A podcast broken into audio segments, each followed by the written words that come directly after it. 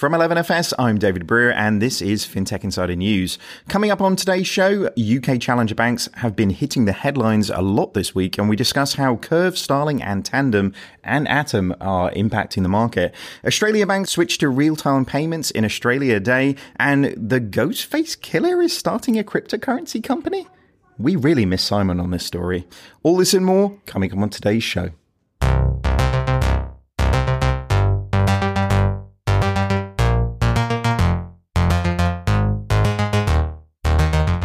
Welcome to FinTech Insider News, coming to you live from the amazing and ever growing 11FS office over here in WeWork London Aldgate. That was a mouthful to get through. Um, my name is David Brear from 11FS, and I'm joined by, well, literally nobody from my regular colleagues today. I, like, I feel like this is quite a sad epi- Like, this is not the breakup of the band, by the way. This is not how this comes to an end.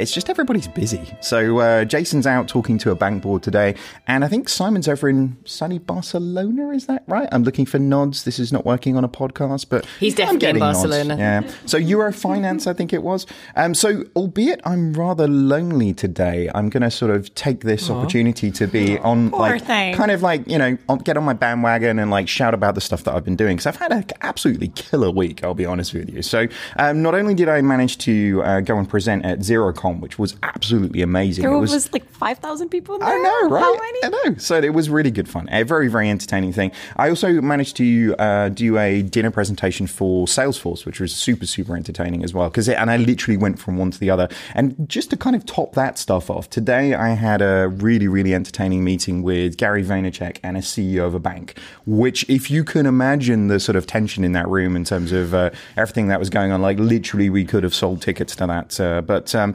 very, very entertaining day. And uh, yeah, apart from my colleagues bailing on me at the last minute, then uh, all well in the world. So, but I guess the fun thing about this show is we do have many friends. So we, we called in some very, very interesting people to come and uh, back me up on this one. So joining us this week in London, but all the way from Toronto is BioConnect's Chief Identity Officer. It's Bianca Lopes. Bianca, thank you very much for coming along. Thanks for having me. How I'm you really doing? excited. I'm good. It's Bianca.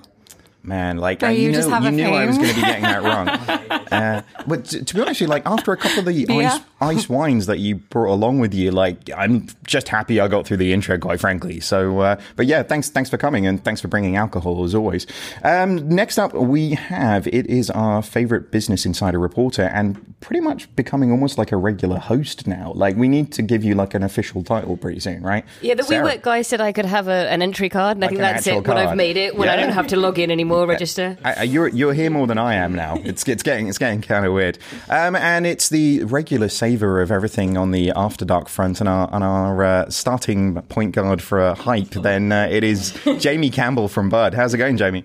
Pretty well, pretty well. We've had a pretty crazy week as well with a with a work party um, on Tuesday, which got largely out of hand, but um, but it was all all good fun, all good fun It was all good fun until until You saved that for the After Dark show, right? But Exactly. hold on to those stories. Yeah.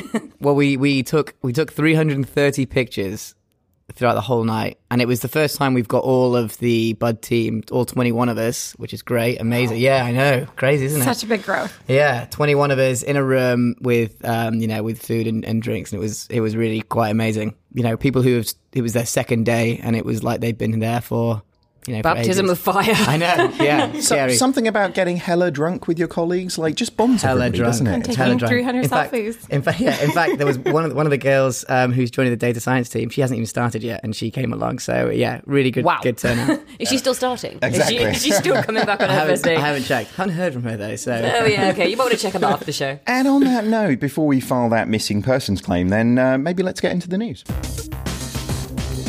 Okay, uh, first up, we have a story from Finextra. So this is Curve partners with Xero, and I actually had the opportunity to talk to the Curve CEO this week about this one. Quite interesting, actually, because really within the SME space, which largely is pretty much underserved by most of the banks. We're actually starting to see their marketplace really sort of do really, really interesting things. Curve, for anybody who doesn't know, is a, uh, a card app. So it sits at the front of all of the other payments capability, allowing you to aggregate different cards into it to, and sort of switch out the back of it. Um, really, really good idea because everything that we've sort of seen uh, and what they're doing now with Curve is about the receipting capability. So, um, whereas before we've sort of seen digitized receipting, which predominantly is taking a picture of a, a receipt and kind of moving those things forwards, actually what we're seeing now is full integration, sort of end to end into your accounting package. So, I basically picked up like 20 cards while I was there. I think like the the 11FS team are probably going to be using this one pretty heavily. Do you guys look at this? Uh, well, yeah. Fun, funnily enough, I may have just published a report on small business fintech. So you know, It happens every week, I know, right? right? Um, I work fast. Um, no, it Curve do some really interesting things. There's absolutely no doubt about that. I have a couple of questions about how it works. As with everything Curve does, they do some wonderful things and they look brilliant, and you never quite understand what's going on at the back end. Um, the interesting one here will be, as far as I understand it, correct me if I'm wrong. It looks through your transactions and it goes, oh well, that was hotels, that's airlines, that's cabs. Now. I've got some experience with the consumer retail banks, and there are some things that ends up in categories that they probably shouldn't be in and are backwards. So I'd be intrigued to see how quickly this is actually a viable replacement um, for those shall not be named expense claiming softwares that you take a picture of and upload and take a picture of upload. And if your thumb's in the picture, that's the end of that. I think what's interesting here is there's a lot of banks who are kind of announcing that they're partnering with uh, Xero to send um, data in a in a in a much more secure form via APIs um, to them. I think uh, you know I've, I've seen maybe two or three in the, in the last couple of months. And what's interesting about that is you know they're kind of putting themselves away from the relationship of the small business by allowing them to you know put more value into Xero's services, which is an interesting strategy and some of the conversation and there's a lot of kind of small business news actually on the on the show which we'll come into but a lot of the strategies that we're seeing are are, are quite um, you know f- for us at, at bud we look to put more value into the banking apps. And to almost send people the other way for us is a, is a, there's a question mark there. But i think curve is probably one of the one of the better placed companies to to be sending um, that data over to to Xero Yeah, so so so Curve and Xero as a partnership makes perfect sense to me. Um, the relationships you were just describing, and there are a lot of banks doing it. One of the things, and this is this is probably you know this is thinking way way into the future, but if I'm a small business or a sole trader and my main relationship is with Xero because that's where I see my expenses and my receipts and my accounting details, and you know what, I can also bring in my HR stuff. The minute that I can access my bank account through that and initiate payments, which may or may not be happening under some regulation that we talk about far too much, um, I'm I'm immediately not going to have 17 apps. I'm going to use Xero, which is incredibly well designed, or Curve, which is also incredibly well designed for me.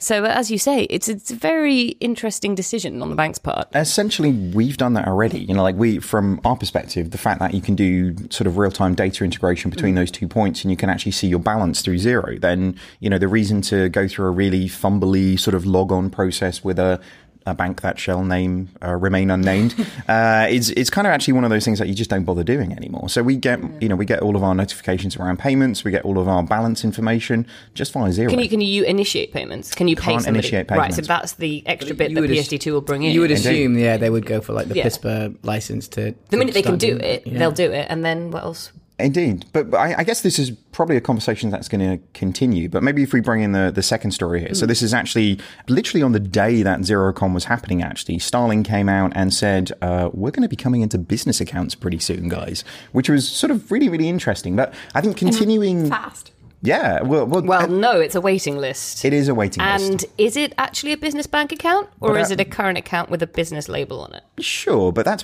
basically what you know. I, I when I sort of stand up and do a presentation about this, it's predominantly like, here's a card from Bank X, here's a business card from Bank X.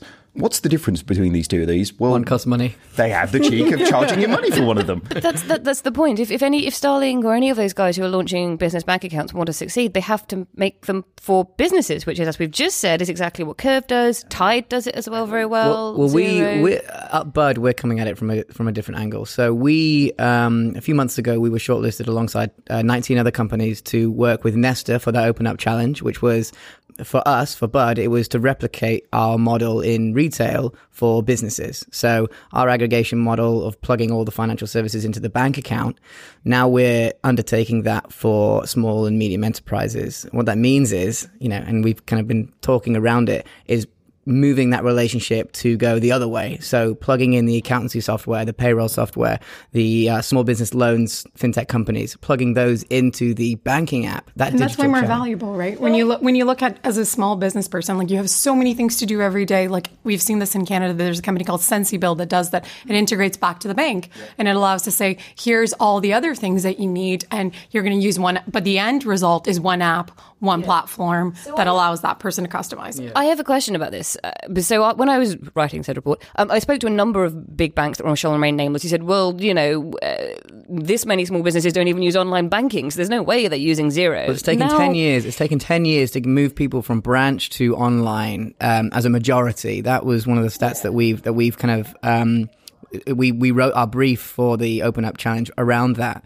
Um, so trying to get them to then adopt another piece of technology. You mean small businesses? Small businesses, right? yeah, So they are so they are relatively hesitant to adopt. exactly. So I think it has to be our- something so intuitive. Like Yeah. it just does it, right? So the categorization that uses most of the categorizations use deep learning. Like it's the idea of you, how do you grab stuff and can tell me the next product that I need from a business? How do you aggregate all that information to make my life super easy and super streamlined?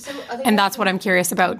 like Starling Bank, like, because one of the h- hardest things as a business is like, you like do you want to go to the bank and open a bank account and do all the process and the procedure so is that why they're doing it i don't know I think I think the thing is though, just getting a bank account actually is like such a hygiene thing in running a business. And actually, what we're seeing with Xero and all the plat, you know, the platform words that you sort of nailed a second ago, I think that's the thing. It's actually all the stuff around that that actually helps people on a day to day business a- actually run their company. It's not really about financial services anymore. It's about cash flow management, which is which actually is why I think you've forward-looking, seen you know? like Jack, Dor- like why you've seen people like Jack Dorsey like get into the banking business, like apply for to say I did this because I'm a business owner and maybe I make jackets and like I don't really care about the whole process that goes around it. I just want to get paid and make my jackets and keep my clients and not get in trouble. The, the, the, the point here, though, is that there is no shortage of very excellent platforms for small businesses. There are there's Xero, there's there's others, there's QuickBook runs into it. There are there are lots out there that work and people like them. There's Crunchboards, there's all this stuff, and, and as you say, they're very intuitive. The problem in the UK, which doesn't exist in the US, I found out recently, is the actual just getting an account. So you speak to small businesses and they say it took us 12 weeks, 16 weeks, 20 weeks to get an account.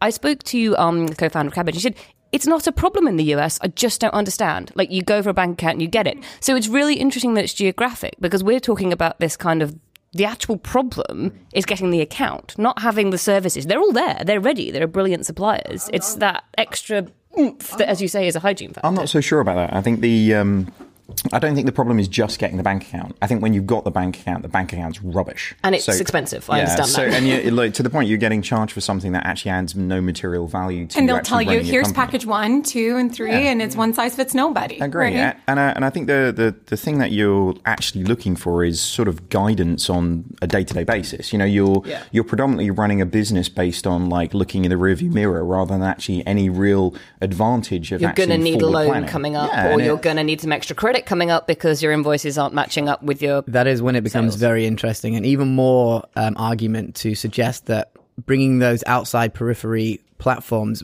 into the bank that main point of call the heartland of anyone who's starting a business bringing all those services into the bank allows people and allows platforms you know like like bud to perform those predictive analytics to give you a heads up to give you next month's status instead of last month's sta- you know statements and i think that's going to be the a bit a bit of a I changing point when it comes the- to SMEs. When I look and talk to banks, and I and I'm more in agreement in terms of what David said is. They all talk about them having trust and them having this like relationship and why you look at some of the banks and some of the bank growth that is because they build relationships with the local brands. What kind of advice are you giving me? I hate the word advice because it's so overused in banking, but what kind of advice are you giving me? So you have to be pulling in and categorizing the things the right way and you have to be um, be able to action on it. I think that's the next step that doesn't exist. So maybe bizarrely, I'm not used to being the adult in the room on this one, but bringing us back to the story. Okay. I know it's weird, but like with Jason and Simon away, I kind of feel like I gotta like man up a little bit on this one. But it's going to be really interesting, I guess, to see at the point where if Starling are going to massively differentiate between actually what it is that they're doing from a, a retail perspective uh, within the SME market. And I think the the thing that we've come back to a bunch of times before here is is actually how many different things Starling is actually doing right now. Uh, you know, they've like gone for uh, European expansion. Now they're doing business counts. They're like heavily pushing on everything that they're doing from a marketplace perspective. Like it is pretty insane how much stuff they're doing, right? And will it be app only? You know, the amount of small businesses, I feel like when you're sat at a computer, you give things more time, more thought. You know, things aren't transient like as a as a You just swipe a when you're going- notification. You- Exactly. You, you, you need a loan if- next month. Yeah. Oh, whoops, whoops. But Where if- did that go? Wait. Yeah, and if you're so if you're an SME, is that gonna is that gonna open up um, a web channel for for for Starling? Who who knows? Don't know. Guess we're going to find out maybe somewhere through next year. So let's uh, see what happens on that one. Uh, next up, Sarah, this is one you're probably going to be reasonably familiar with, given it's from your lovely, lovely publication yourself. So this is on Business Insider, and this is Tandem's 2016 accounts. So Brexit seems to be getting blamed for quite a lot of things here. Yeah, I mean, Brexit can be blamed for an awful lot of things in the UK, don't get me wrong. This particular uh, excuse, if you like, doesn't make an awful lot of sense to me. Um, so basically, for those who don't know, Tandem is a neobank. Um, the UK market has quite a few of these right now. They um, had some funding in place, which to enable them to get a license, which, goes, which was going to enable them to launch. Um, they were all set to go, and then the the investors who were, were Chinese pulled out, basically, and said, uh, for various reasons, we, we can't give you the money right now. Um, the reason that was given at the time was because of the way the Chinese rules work. There's uh, rules about investing outside of the country. Um, and they'd been told basically you can't do this by the Chinese regulators. When the accounts came out from Tandem this week, there was a slightly different angle put on it by the Tandem CEO who basically blamed Brexit for this lack of funding. Um, the, the, the, the long shot, the, sorry, the upshot of them losing the funding was they didn't get the license, which means they haven't been able to launch. The second part of this story is they since went on to buy Harrods Bank for um, 80, mil- 80 million pounds or something. So there's, there's two parts here that don't quite fit snugly together. The other thing here Funding is- not quite a problem if you can spend 80 million. yeah, so there's, there's, that doesn't quite make ring true to me. I mean, the thing about the thing about if we want to go back to the original point of the story, Brexit funding. I can't think of a single other fintech I've spoken to, and I speak to quite a few who said Brexit's caused them a huge problem. I think it generally depends on the business you're running, the type of business. If you want to start a bank, you need a lot of capital. It's very capital intensive. It takes you a long time to get up and running. So that always is going to make things slightly difficult. I guess, I guess potentially, if a Chinese investor was looking at investing in a, U- this is going to be a different, a long sentence, so let's bury me here.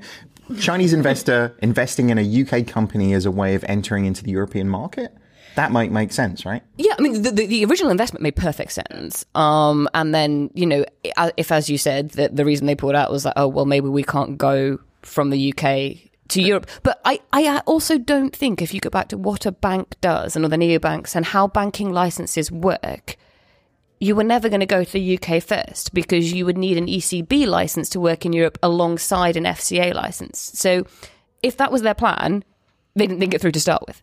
So we basically calling bollocks on this one, are we? Your words, not mine. Okay, fine. so moving on, uh, there is another uh, actually set of accounts that's been coming out here. So uh, this is Atoms. So Atom lost 42 million last year. Is this a big problem, or is this just the sort of point in the life cycle that these guys are actually at? I mean, I, I love accounts. We do a lot of accounts. I'm a, I'm a numbers junkie.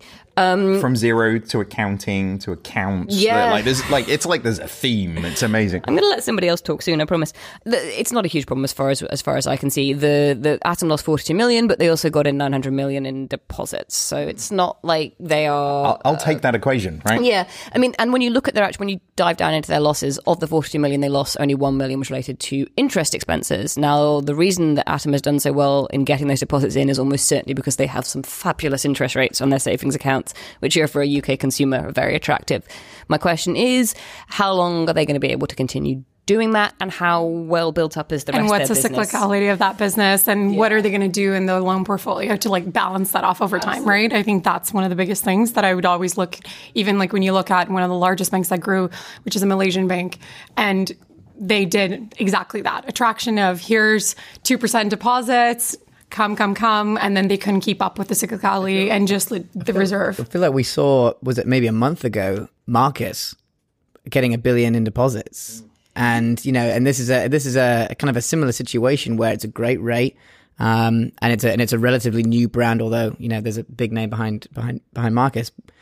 I feel like this is kind of this kind of shows just the the the, the way people are thinking, which is you know secured money, safer way, great rate.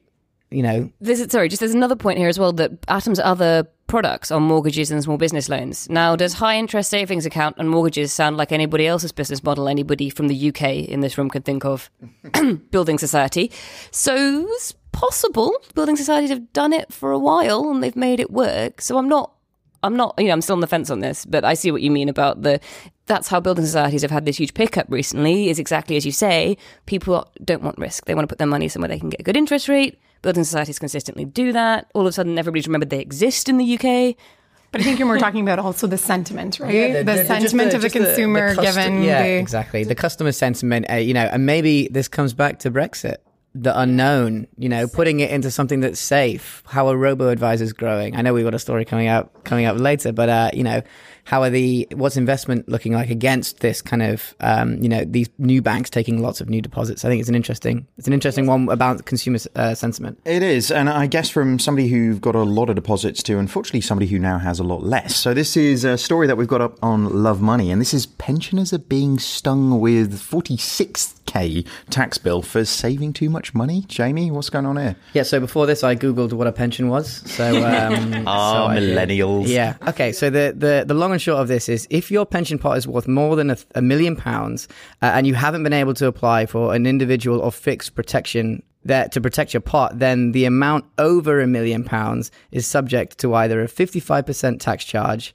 If you take it as a lump sum, or a 25% additional tax on top of income tax if you take it as income. This this sounds like the worst chance card you get at Monopoly right now. Is that is that the the, the, the, like the your gist life of is this one? over or your life is over and Yeah. you're in jail. Do I do I not collect two hundred pounds when I pass go? Is that what happens here? I think that I think the the underlying sentiment here is you're going to be penalized for saving too much money.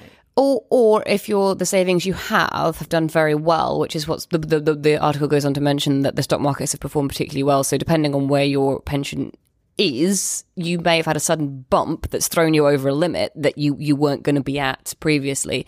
Um, the interesting thing for me is that this is running, you know, go back to the conversation about savings, robo advice, investment, pensions. I think everybody, and since I was 16, has told me I should get a pension. Uh, They've all been like, you know, the first thing you should do is start paying into a pension when you get a job. Um, and this kind of thing just, it's just soul destroying. Yeah, I don't mean- get a pension. I mean, and also the interesting thing is, well, the limits come down. So when these people started putting their money into their pensions, they had 1.8 million limit, which seems far beyond the reach of most people. But it's come And it doesn't down. count inflation for most Yeah. of it. And Which is comes- just like it, like mind boggling if you're in any other country other than like a stable country. So, how are you supposed to, at your age right now, figure out how much you're going to be making at that point, and how is that not changing or adjusting over time? And now, here you go, you're old. Here's a really big bill. Yeah. I think I mean there's a lot of there's a lot of movement as well in the pension in the pension space. You have the new pensions dashboard coming out. You have you know things like things like these which are kind of adding more confusion into the into the sector, especially for someone like me who's you know relatively unexperienced with a with a pension. I think I have one.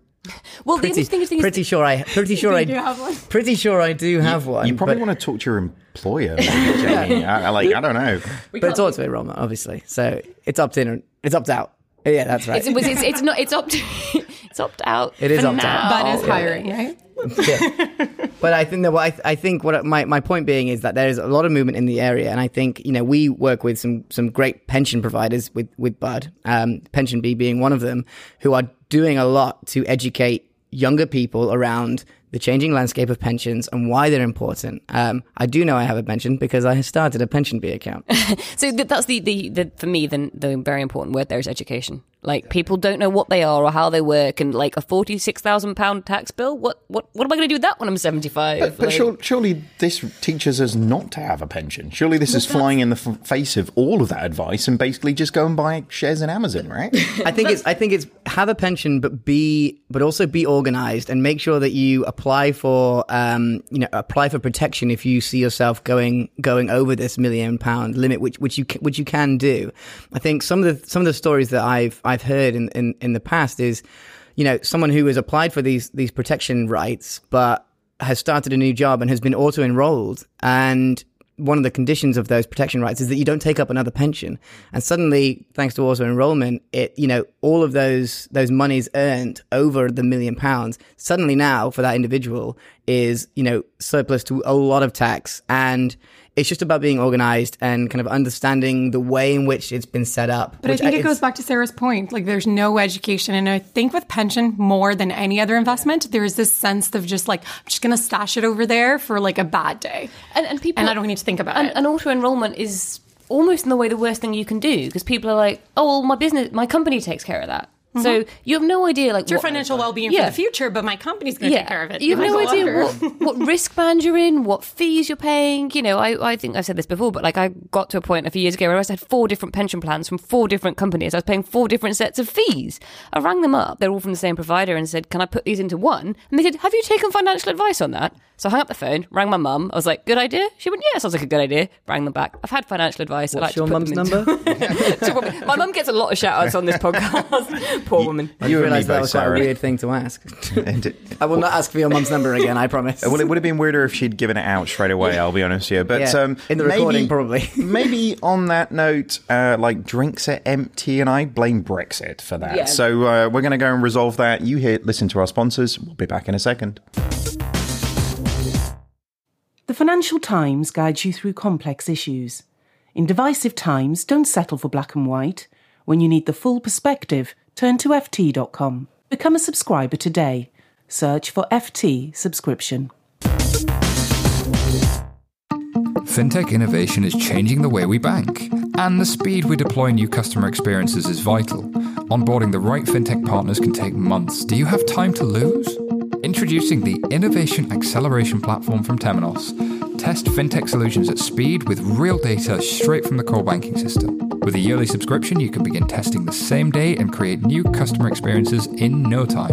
For more details, visit marketplace.temenos.com. Awesome, and thank you very much to our sponsors. And just quickly before we get back into the news, we just wanted to say that we never really have enough time to actually cover all the stories that we get on an ongoing basis. It turns out fintech's kind of hot right now, which is weird. So who knew, right? We kind of career guidance at some point. Something went well, didn't it? Um, so if you wanted to to catch up with everything that's been happening on uh, the the fintech, banking, insurtech, blockchain, blah blah blah blah blah blah blah, blah space, uh, then check out fintechinsidernews.com to read more about all of the stories that we've discussed and many more besides. You can also sign up to join in the discussions with everybody on the podcast and many more fantastic names that are coming through. I think it's fintech McFintech face. Like you really must talk to Ollie. I have to say, and uh, that's fintechinsidernews.com or tweeters on at fintechinsiders on Twitter to find out more. Moving on. So, this is the uh, first story that we have in the second part. This is on the Telegraph. This is two thirds of consumers don't want to share financial data in a blue to open banking. Man, that was a long ass title. They did not think about tweeting that at all, did they?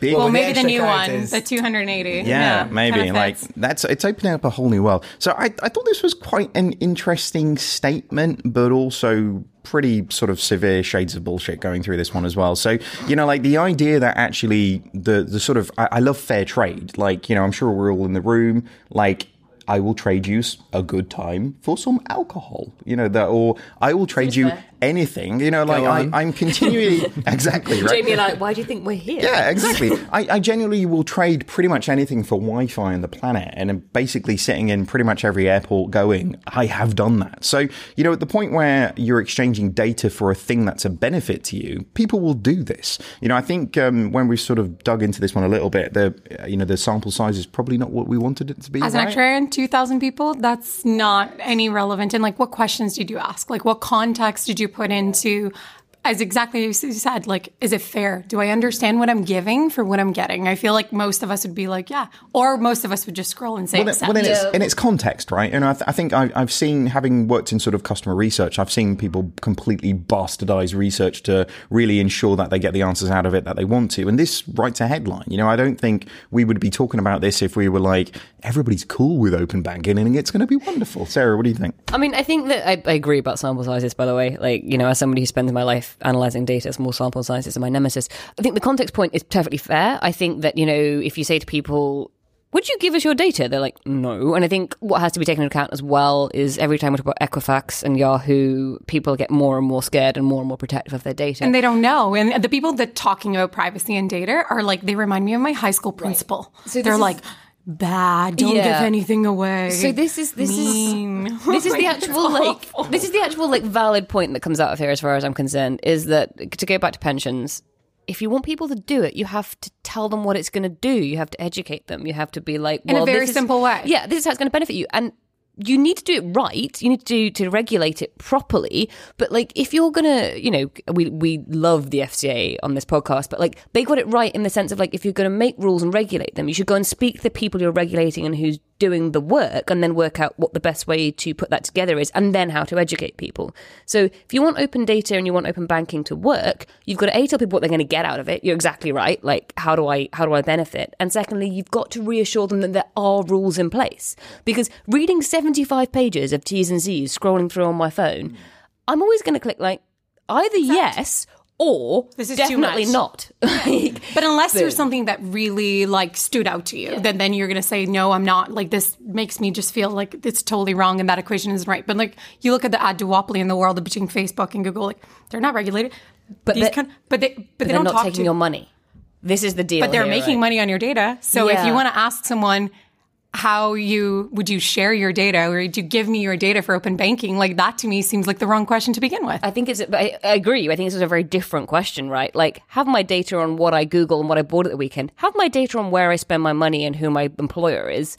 Ah, but what's the what's the value exchange that's going to get you there? That's what's in for me. That's the interesting thing about this is, you know, understandably, there's a lot of situations where I'm like, no, don't don't send me promotional material. I don't want that because the the value that I'm I'm maybe using that service one time, but what is the value that's coming back to me? That means that I'm going to go, yeah, hell yeah, I'll, I'll tick I'll tick that box. And whether that's a the average personalized person doesn't understand how much their data is even worth. So to ask them a question about and relate it back to open banking to say, would you share your data? But if I said to you, but if I said to you, um, Can I help yeah, you pick log better in, banking? Log in, log in with your. If you log in with your bank here, then we can give you a hundred percent tailored insurance uh, insurance premium. You know, Hell and- yes. And But- if but- it's but actually well, then, and this personalized, Is, this is thing is like you know sitting in uh, like Calgary airport, like I did. It was like these guys are going to get access about to all of your like contacts on Facebook, and I was like. Well, like, I, I guess, but I'd, I'd like I need Wi-Fi, so yes, you know, like that ha- that will happen, right? But I think the point is here that you have to think about th- what whatever the value of people's data is, and as you say, they don't understand, you know, the value of their own data. But if it is, it's a it's a psychological thing. So yes, saying you know that you know the this is a perfectly um, tailored premium on your insurance, it's going to be much cheaper, or actually it could be more expensive, depending on how you're looking at. it. But the point is the the argument about that doesn't work with Facebook and Google is because they're giving up what they bought, like not Let- how they paid for it. Let's test this. Let's test this. So, in order to get access to your transactional data in your current account, I can give you like 10% off your mortgage. How many? Like 1% off your mortgage? Not But enough. like Can't afford a 1%? house. 2%? ten percent. I'd take ten. 10%. So 10% off your mortgage. One hundred percent would take it. 10% for one. What is that? It's like an Anchorman quote that you're dropping on us right now. But like, you know, literally, I reckon people would do it for like 50% discount on their broadband, never mind like anything else. You know, like genuinely, I think if people will get a material benefit from sharing data that they don't understand, to your point, actually, that there's a material uh, a sort of value to, then actually they will do it. Especially if they're tr- uh, they're trusting a. I don't buy uh, it. Really? I don't think they would because I think it's their financial data. I think that's the that's my point. That's the psychological point. It's my financial data. But but we we've con- we've been conditioned though to like we've had and, and maybe sort of moving slightly on into the to the next story Yeah. to a certain degree. You know, we've been conditioned for like the last ten years for by banks in the UK and and actually sort of broader into the European Union as well that we're still a part of for a little while anyway. But It'll be a moving on. while. Yeah, we're, we're good for a couple of years, right? Um, that to not share details, not share access, and like your bank is like the most secret thing, right? And it, it's kind of different in you know like in America, actually, people just share this stuff, right? You know, like the amount your salary and all those things. Like as British people, we're pretty you know like reserved, right? So, you know, talking about how much money you make is a big deal. Kind of sharing your transactional capability is probably way beyond the sort of realms of, of nature. And we've been mandated from terms and conditions not to actually share your username and password. Like, that's going to be completely broken down over the next couple of years with everything that's happening with an open banking, though, right? I think when you couple open banking with GDPR and you and you see that You get a terrible headache. use- But it's the- but that's the like use- schizophrenic, surely. Like Yeah, that's what I GDPR is like don't do it. Open banking is like it's okay. I think what what's interesting about GDP, using your Calgary airport example, if they said to you, "We're going to have access to your Facebook and all your Facebook friends," GDPR they have to tell you what they're going to be doing with that information as well. And I think that is the step where you're like, right, is that it? What's the value coming back to me now that I understand the value and what they're going to be doing with it? What is the thing that I need in return? And it may be that when that happens, Wi-Fi is not enough. But, but haven't we actually seen this? I think it was Lloyd's Banking Group who came out this week and said, due to GDPR, we've actually had to completely rethink our marketing strategy, which is like, yeah, I like the jig is up, guys. Like now we've got to, you know, fess up to what we're doing, and like, you know, that's quite a, a sort of a stark realization, really, isn't it? But right now the equation's so wrong anyways. Like I I have like in Canada anyways, I have to give all this information to get a bank account so you can hold my money and provide me zero value today. And most of them. Yeah, like who's providing who the service? And how do you know that? And like everyone that talks about privacy or everyone that talks about those terms or what am I doing with your data sounds boring. It's not sexy. It's not fun. Can we do a data listen to. insider? Oh wow! Because I think I think this this we- no, is like such we a- don't need any more podcasts. Okay, like this is. But it's but like everyone is so jazzed with like wanting to talk about this because it's such a hot topic and it, there's so much to actually talk about. Really, when you talk about it. And think there's about so the much poss- not done yet. I'm, right? Obviously joking about data insider, but you know, I think it's it's bigger than just this news story. You realize somebody just bought that domain listening to this. They were like, sh- just straight on there. Yeah. Does it exist? Can I buy the dot com?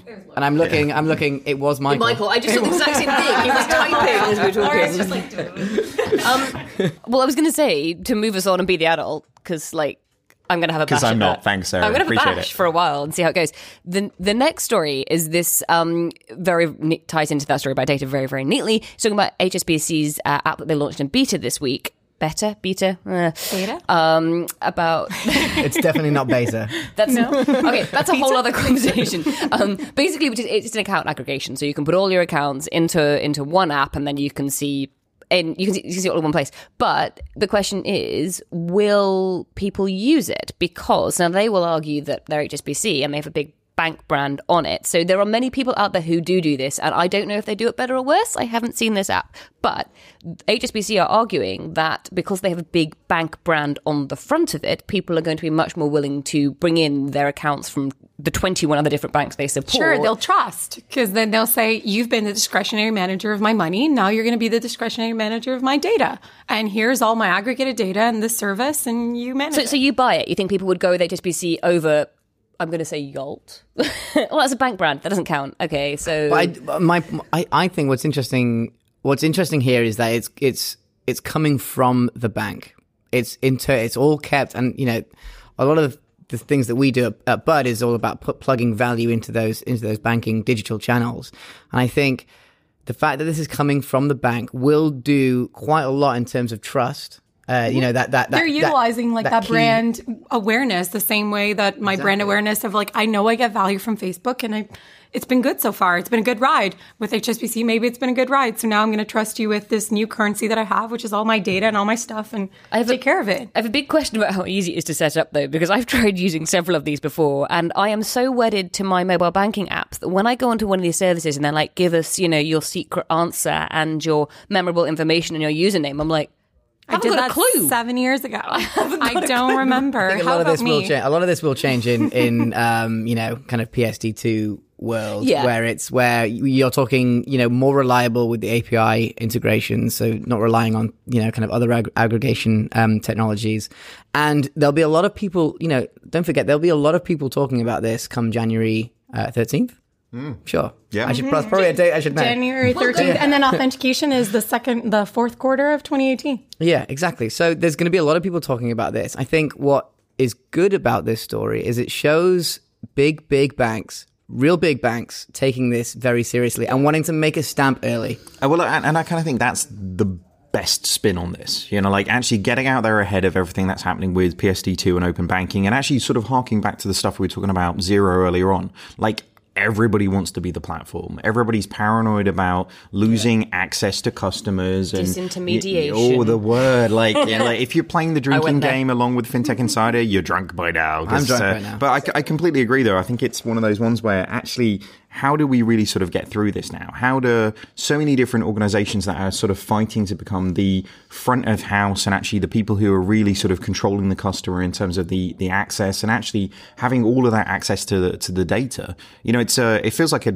slightly defensive strategy in, in my mind, really. It But- should be because most banks have crap data to begin one. with. It's step one on a on a strategy that I feel like is is putting the experience at the front, the customer experience at, in the foreground, and I think this is step one of of a, a multi-stepped approach. Um, you know, in reading through the article, you can kind of get a sense of the things that they want to uh, they want to achieve with with all of these um, with with it- with the integrations, and I think So I think I think the, the I think you're sorry. I didn't want to cut you off there. The one the one thing that was really interesting for me is talking about education. Like there's two points here. One is that HSBC have done it. So every HSBC customer, or not every, but most will now have seen it and go, "Oh, that's what that is." The second thing is there was an article this week on the BBC Top Red which talked about this and mentioned Monzo and Yolt and open banking, and I was like, "Boom! Okay, people actually." Are reading about it now. At least they've got And an associating it with a large Yeah. brand. Yeah. But but that's good because at least they understand what it what it might, or at least trying to start understanding what it is. Uh, Like I've I've started to see people get really hipster about this though. You know, like the minute that uh, Yolt I literally and- physically slumped. yeah, so- like Yolt saw and. Monzo start going mainstream. They need to twitching. move on. You know, like uh, we need to get more obscure names. What's more of our- obscure than hot coral? I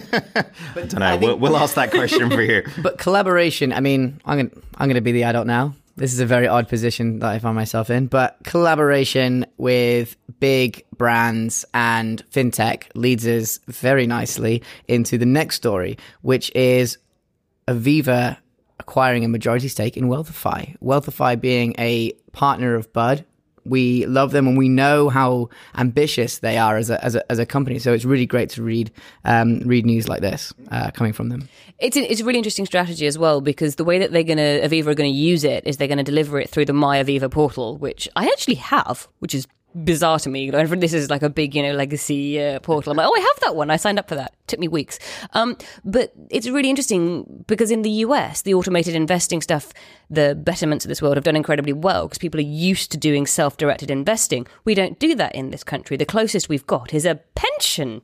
So if you've got an Aviva pension and you have a portal, then putting an automated investment option next to it inside your portal sounds like a really good idea to me. Is this not something like somebody would like Nutmeg have done though? You know, they've Ah. got pension integration capability, they've got investment capability, and they can sort of hive all that stuff is- off into an ISA. Yeah, but this is delivered under MyAviva. So think about all those people who have workplace pensions, which are either with Aviva or AXA or Standard Life, mm-hmm. and that's probably the only pension provider they've ever heard of. And they probably do have a My Aviva or whatever the equivalents are. And they probably in the same mind skip that someone else is taking care of yeah, it. and, it's got a big brand on thing. it, and everybody Yeah. has the same thing. So if Nutmeg offers it to me, they have some great advertising, but I still don't really know who they are. If my Aviva, who my company trusts to put money into, and I trust my company, then maybe I'll use them. And Maybe I'll speaking, invest. and speaking to the guys at Wealthify about this a few weeks ago, they didn't mention who who it was that they'd got investment from, but they made it clear to us that there's still a direct to customer uh, proposition, um, and you can still go to Wealthify and, and start a, an investment pot from as little as one pound. So It's an interesting thing to that point, though, actually, the amount of companies that are sort of changing their distribution model to actually make advantage of all of these different things. It was actually one of the things that sort of reoccurred in the, the interviews that we're doing at uh, the XeroCon thing as well. Is you know most of those organisations have got direct access, you know, the, the the sort of B2C distribution model, but actually moving into sort of cozying up with big traditional, you know, well-known brands, as you say that Aviva actually is, and you know uh, those guys have got way more customers than you have, and I think we're going to see more and more of that really. And then there's some great growth plan. You don't need to b- blame Brexit for not raising money because you've got the big partner that has all the clients. No, we, we, we still will blame Brexit for some stuff. It'll be fine. Okay.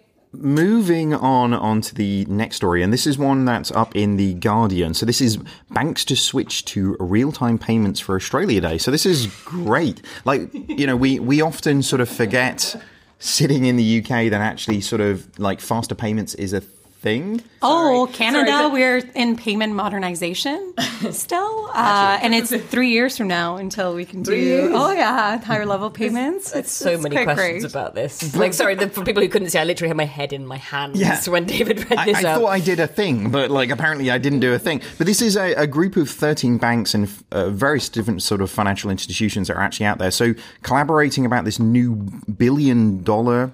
Billion dollar Australian dollars, right? Yeah. Uh, platform uh, run by a company called New Payments Platform Australia, so NPPA, uh, and this is going to be enabling this much much simpler process for actually making payments for people. No overnight batching. Well, it, it seems Apparently. like that sort of spurs like a whole level of innovation, really.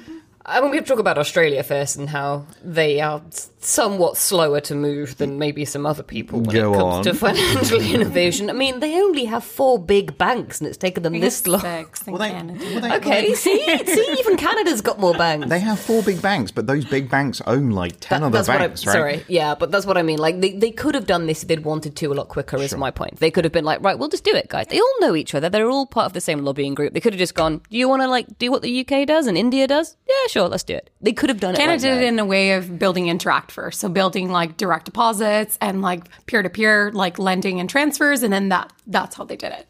And still not to higher levels. So it's just It, beyond it me. does. The, the interesting thing we talk about on this podcast quite a lot is the services that not having real time payments allows to develop. For example, Venmo. So we we have I have one point of view. Some other people on this show have other points of view about whether Venmo would work in the UK or not because we don't really need it. Because I could pay you tomorrow. I could pay you today, and you get the money in ten minutes. So why would I need another app to do that? Just go into my hmm. bank and do it. The, the need is already met. Yeah. So the interesting question here is like, in my mind, is is this the big banks? I don't know if the big banks are involved in this, but if this, the big banks are involved in this, is this them putting their foot down on any of those upstarts and going, "Now we got this. We're going to put squash out any other competition." Not really. I think very similar to open banking, where actually everybody's like, yeah, we're so pro opening up APIs. Actually, this is very much about the regulator moving to make this stuff happen. If anything, it's actually been driven by um, one of the platform plays within the community banking space uh, within Australia, and there's actually a huge amount of those, which is actually leading on putting this stuff in place. So I don't think it's necessarily the big four getting together and go, you know what, people would like this. Uh, it's more about the the regulator, and very similar to actually what's happened in in the UK. You know, we can very much point at things like open banking now, but without the sort of big kick up the arse that the FCA did probably about what, six or seven years ago now. Uh, most of the stuff that we're seeing now wouldn't really be happening. And on that somber note, maybe it's worth uh, moving on slightly. And actually, a pretty interesting connected one on this one is is uh, it's not only Australia getting in on the game. This the America is as well. So this is a story in American Banker. This is the Justice Department gives big banks the green light on real time payments. So, so the the Americans have been trying to do this for a while. I don't. I uh, so basically, my you know, if Australia and Canada are doing it, you know, America's kind of like they're thinking about it for a while, but I don't know what power the Justice Department has. Is my question. So, It seems like a strange person to be getting involved in this one. And also, even if they say that this is a good thing to do, they've still got to pass it through. And like the the lobbying process through all of the different governance processes the that Americans make this have other sound. problems as well I right think now. We've got bigger problems over there. Just sad. Do we do we want to move on to one of those potential problems? I think it would be fun too, but I, I fear like this dying. this story is kind of like Bianca's been waiting for this. Yes. Well, it's- all let's talk evening. about it. It's the right Clawing- now. she's been clawing at the table Yeah. all the evening. gift that keeps on giving, but sort of like Pandora's box to a certain degree. So next up we have the Equifax hack. This is so like literally. I don't think we could make this up if we kept trying. And, and like, like before, I can't believe it's news anymore. Re- I think like- it's a joke. Uh, But it's so CNN. This is one from CNN. So Equifax just scored a seven million dollar contract to protect the IRS from fraud. Go on. On a single source contract.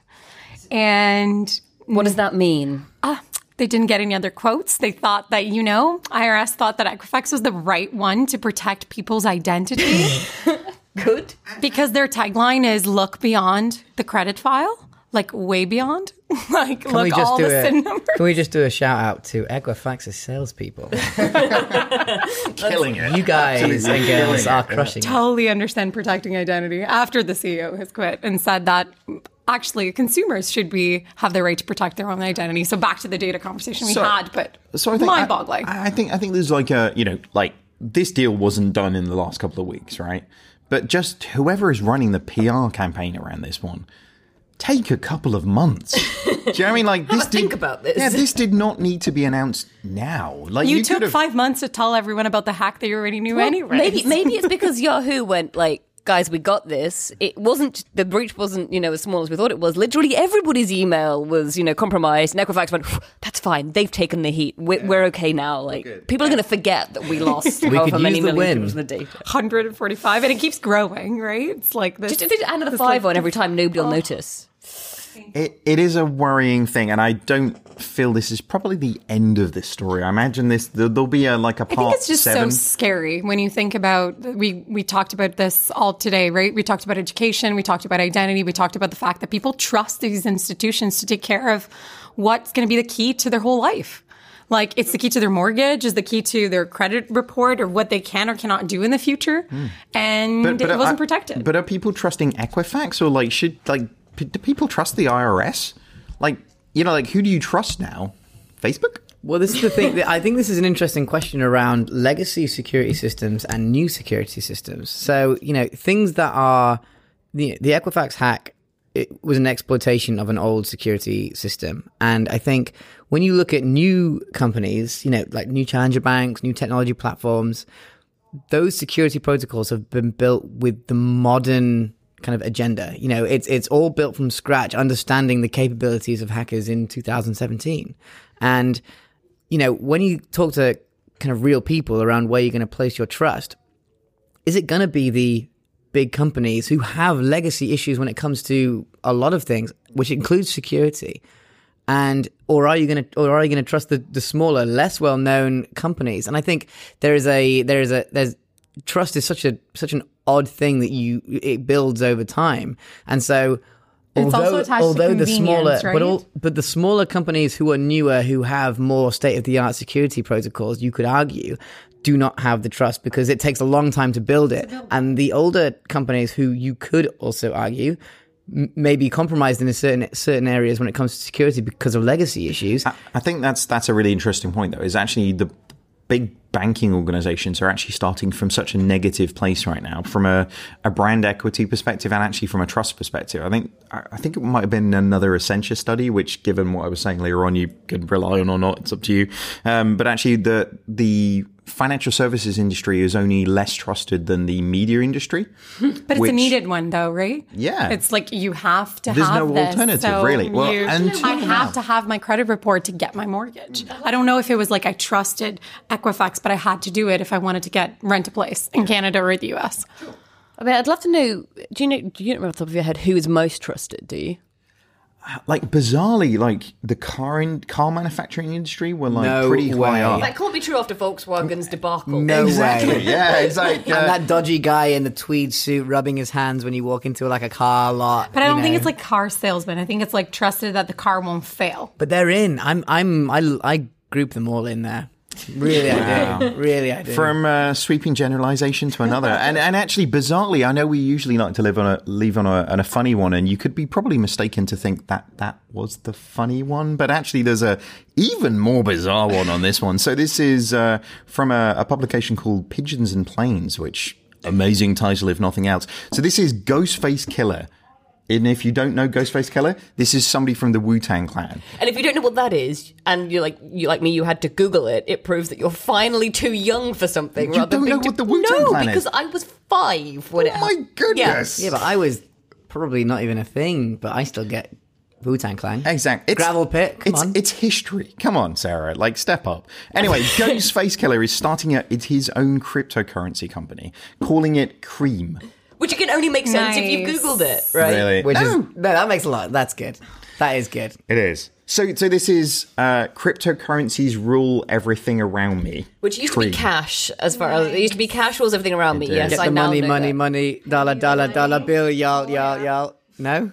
No, Just there's going to be an ice, ice, ICO. So there was there was I had a conversation with somebody earlier who was like, you know, this is this is this is this is great, and I was like, um, yeah, I'm so out of my depth, and not because it's cryptocurrency, like it's actually the reference. Um, Is it mainstream now though? What, hip hop or cryptocurrency? which, which one? Cryptocurrency. cryptocurrency is mainstream. Face killer, cryptocurrency. Surely now, now we can all accept. Uh, but, but I, I, well, I, I think it's Because now these- we have the trust. Well, it's, but it's How these- could you not? yeah, exactly. We've got Jamie. what Was it Jamie Foxx? A few Jamie weeks Foxx, ago? Paris Hilton, yeah, like, you know, Paris Hilton's quietly withdrawn her support for that. Really? way. Well, I, like if Paris so- isn't in, then like I don't all think I out. can Did trust she, these did things she anymore. ask? Did she ask finally? But what is it? No, I think she finally asked whether the guy who was running it had previously been jailed for numerous other offences. Oh my lord! Which was actually bizarrely, true. I don't think that would be a problem. so they share something in her. common.